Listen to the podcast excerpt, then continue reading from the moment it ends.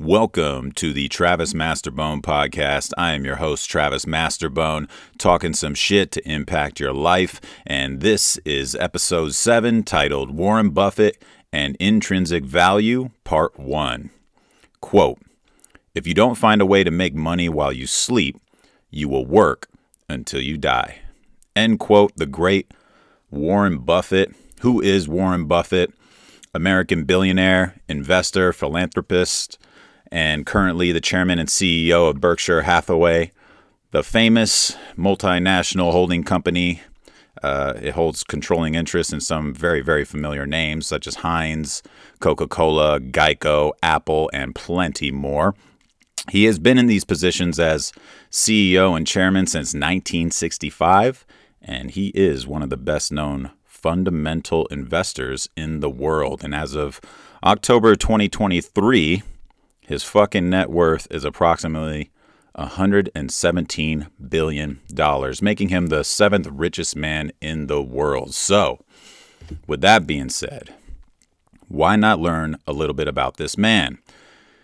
Specifically, what is his life philosophies and what are his financial strategies and techniques? And how can I extract these philosophies and techniques and apply them to my life to the best of my ability? Will I ever be a billionaire? I don't know. But I know this much. All it took was a $500 draft withdrawal overdraft fee um, sitting in my car, basically in tears, about maybe 10 years ago. And I knew from that point on I wanted to be financially independent. And so just like Mr. Buffett, um, I stumbled upon him, Tony Robbins, Robert Kiyosaki, Ray Dalio, and a few other gems. And I did the most research I could about money, finances, and investing. And I knew I wanted to be financially independent and become a multimillionaire. And that's the path I'm on today. And it inspired me to do this episode because Buffett has very specific philosophies and financial strategies that I think are very impactful in my life today, and I think they could be impactful for you as well. So, specifically, I'm going to zoom in on a YouTube financial educator. His name is Preston Pysh. I will link in the description. And he puts together a series of educational videos specifically extrapolating on Warren Buffett's investing strategies. It's titled Invest Like Warren Buffett. And uh, in this episode, I will do my best to summarize some of the key takeaways. There's one specific video that we will be talking about today in this first part. And then in the second part, we will get a bit more technical with formulas and calculations in regards to finding and determining the intrinsic value of a company. Very exciting stuff, or it'll put you to sleep. But either way, this is my fucking podcast. So sit back and let's get into this. Um, I wanted to disclose I am not a financial advisor or CPA by any stretch of the imagination. so please take everything that I say with a grain of salt. I am literally regurgitating the majority of this from the Preston Pysh educational series, Invest Like Warren Buffett. And I am simply just taking away some of the gems and gold from these series. Uh, it's about hours worth of work, uh, not work, but hours worth of content.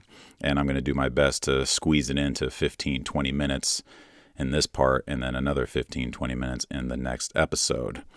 So let us begin.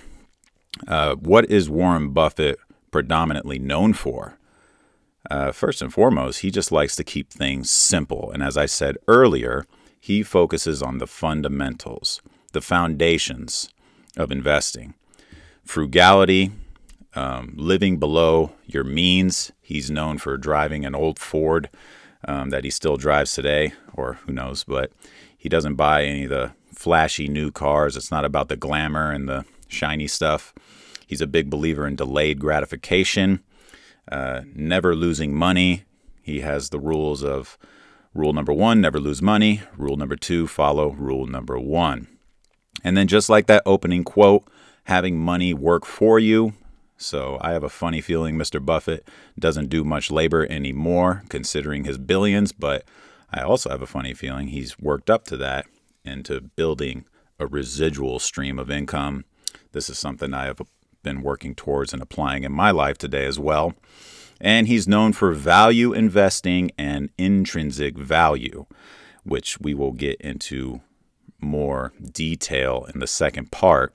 But for the most part, that is just basically the true value of a stock of a company. And so, in this episode, we are going to go over the four rules for buying stocks that Warren Buffett follows. Uh, this is his valuation technique, and before he buys a stock in, comp- in a company, all four of these rules must be fulfilled. Rule number one the stock has to be stable and understandable. High volatility equals high risk. Mr. Buffett is not attracted to volatile stocks. He doesn't like the unpredictability. He likes predictability, aka stable stocks. And he doesn't like the idea of investing in something that you do not understand. This seems pretty basic to me, but you'd be surprised how many people um, jump into you know stocks and just purchase companies and are unaware of how unpredictable and how volatile they are under the guise that they're going to just explode and you're going to capitalize on a lot of profit. He prefers the long term game, right? So this seems pretty basic, but for the most part, this is definitely rule number one. And I'm not even saying that I'm immune to this. I have purchased stocks before where I did not do any research whatsoever, and I've lost money. I made a little money, but for the most part, there are a lot of stocks that I have now that I am using this um, very simple rule and a lot of his other tactics as well as for playing for the long game. And transitioning into that, that is where we see rule number two. A stock must have long term prospects. I encourage you to Google Warren Buffett's net worth wealth graph slash chart. It really is incredible. Much like how I mentioned in my episode two of Sex Transmutation, how uh, Napoleon Hill highlights that men really hit their peak in regards to success in their 40s, 50s, and 60s. Warren Buffett is definitely an example of this. He didn't start accumulating billions and billions of dollars until his late 60s and beyond. The chart is mind blowing, but it absolutely shows that he is a firm believer in becoming an owner of companies that are going to be around for the long run.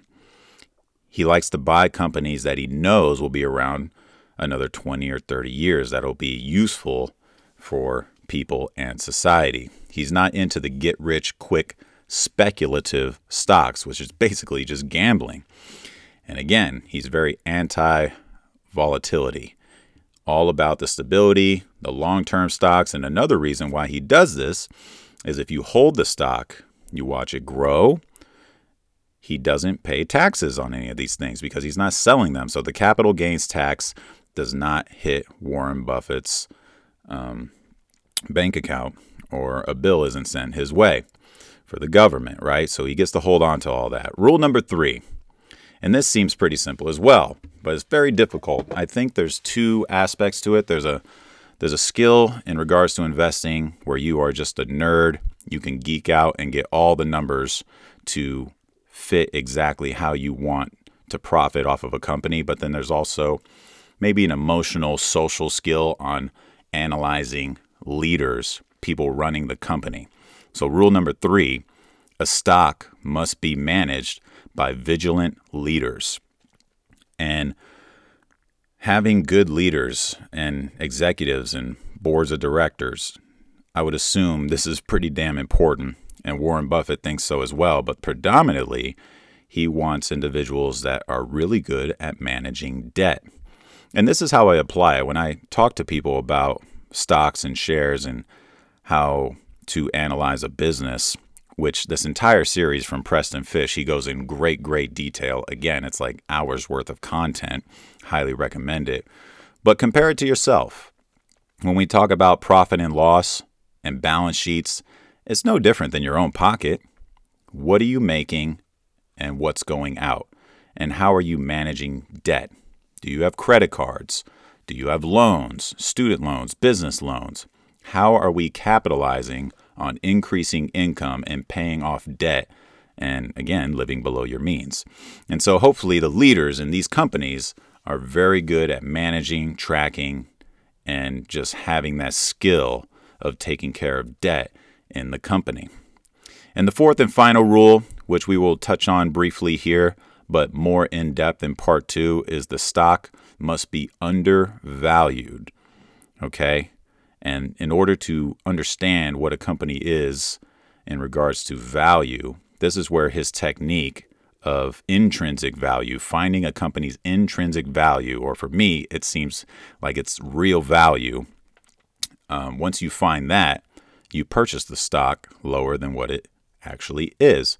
And so I like the garage sale example. And when it comes to the stock market, just because something is selling at a certain price per share on the stock market, it does not mean that's the actual price. That's just what they're selling it for. So if you go to a garage sale and you find an average couch, look at the price tag and it's $5,000, you're going to scoff and laugh and move forward and compare it to another garage sale or anything on your phone in regards to couches on the market.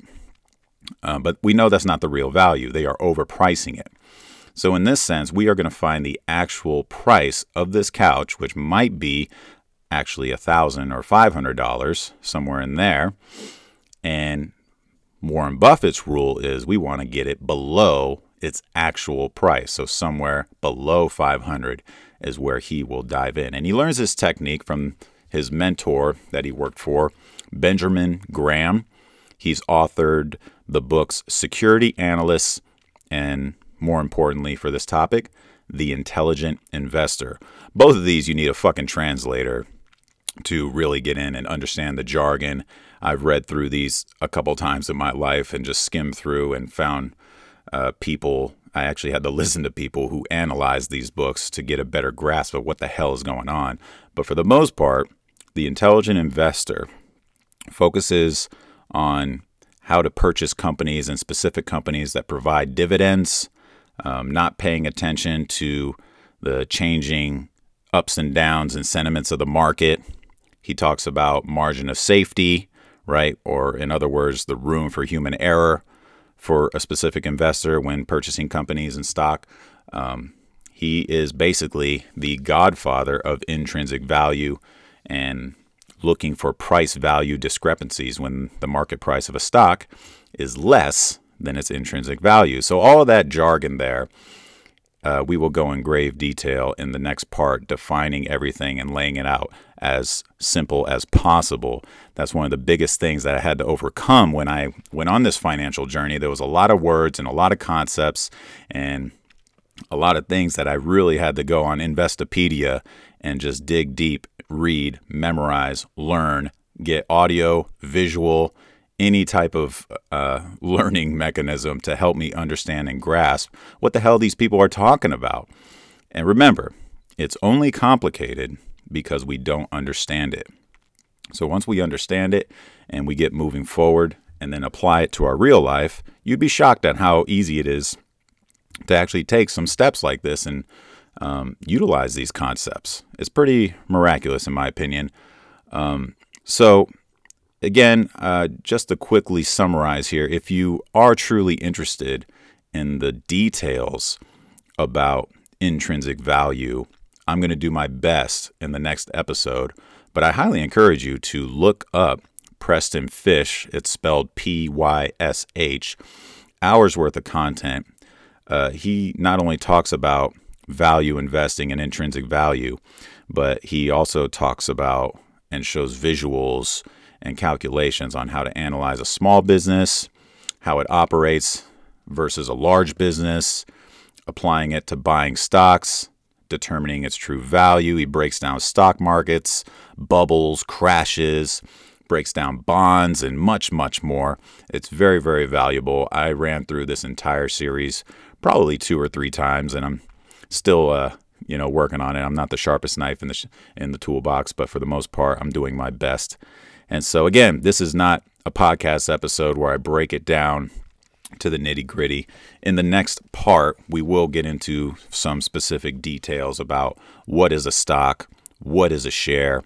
We'll get into the details on what a profit and loss sheet is, a balance sheet, a cash flow statement, why these three documents are very important in, evalu- in, in evaluating a company, but also how easy it is to actually find it when you're looking to purchase stock on your phone, E Trade account, or on the internet. Um, and how we use these sheets and statements and find certain numbers like PE, price to earnings ratio, price to book value ratio. These things could sound like another language, but in all reality, all you got to do is look for the number. And if you understand the rules and the calculations and specific returns um, that come about from these findings, that are all from the great Warren Buffett himself, uh, I think you might surprise yourself on how confident you will become in actually purchasing stocks on your own. I know it's done wonders for me. And of course, we are going to do our best to fulfill all four rules before we pull the trigger. So hopefully, this was entertaining enough. You didn't hit the pillow too fast. Uh, but regardless, I got another part coming out. It's going to be a lot more detailed. And whether or not you snooze through it, that will be up to you. But either way, all of this stuff has been very beneficial in my financial journey and life. And hopefully it is too. And closing out, again, thank you for tuning in to the Travis Masterbone podcast. Like, share, subscribe, all that shit. And I look forward to you tuning in next time. Farewell.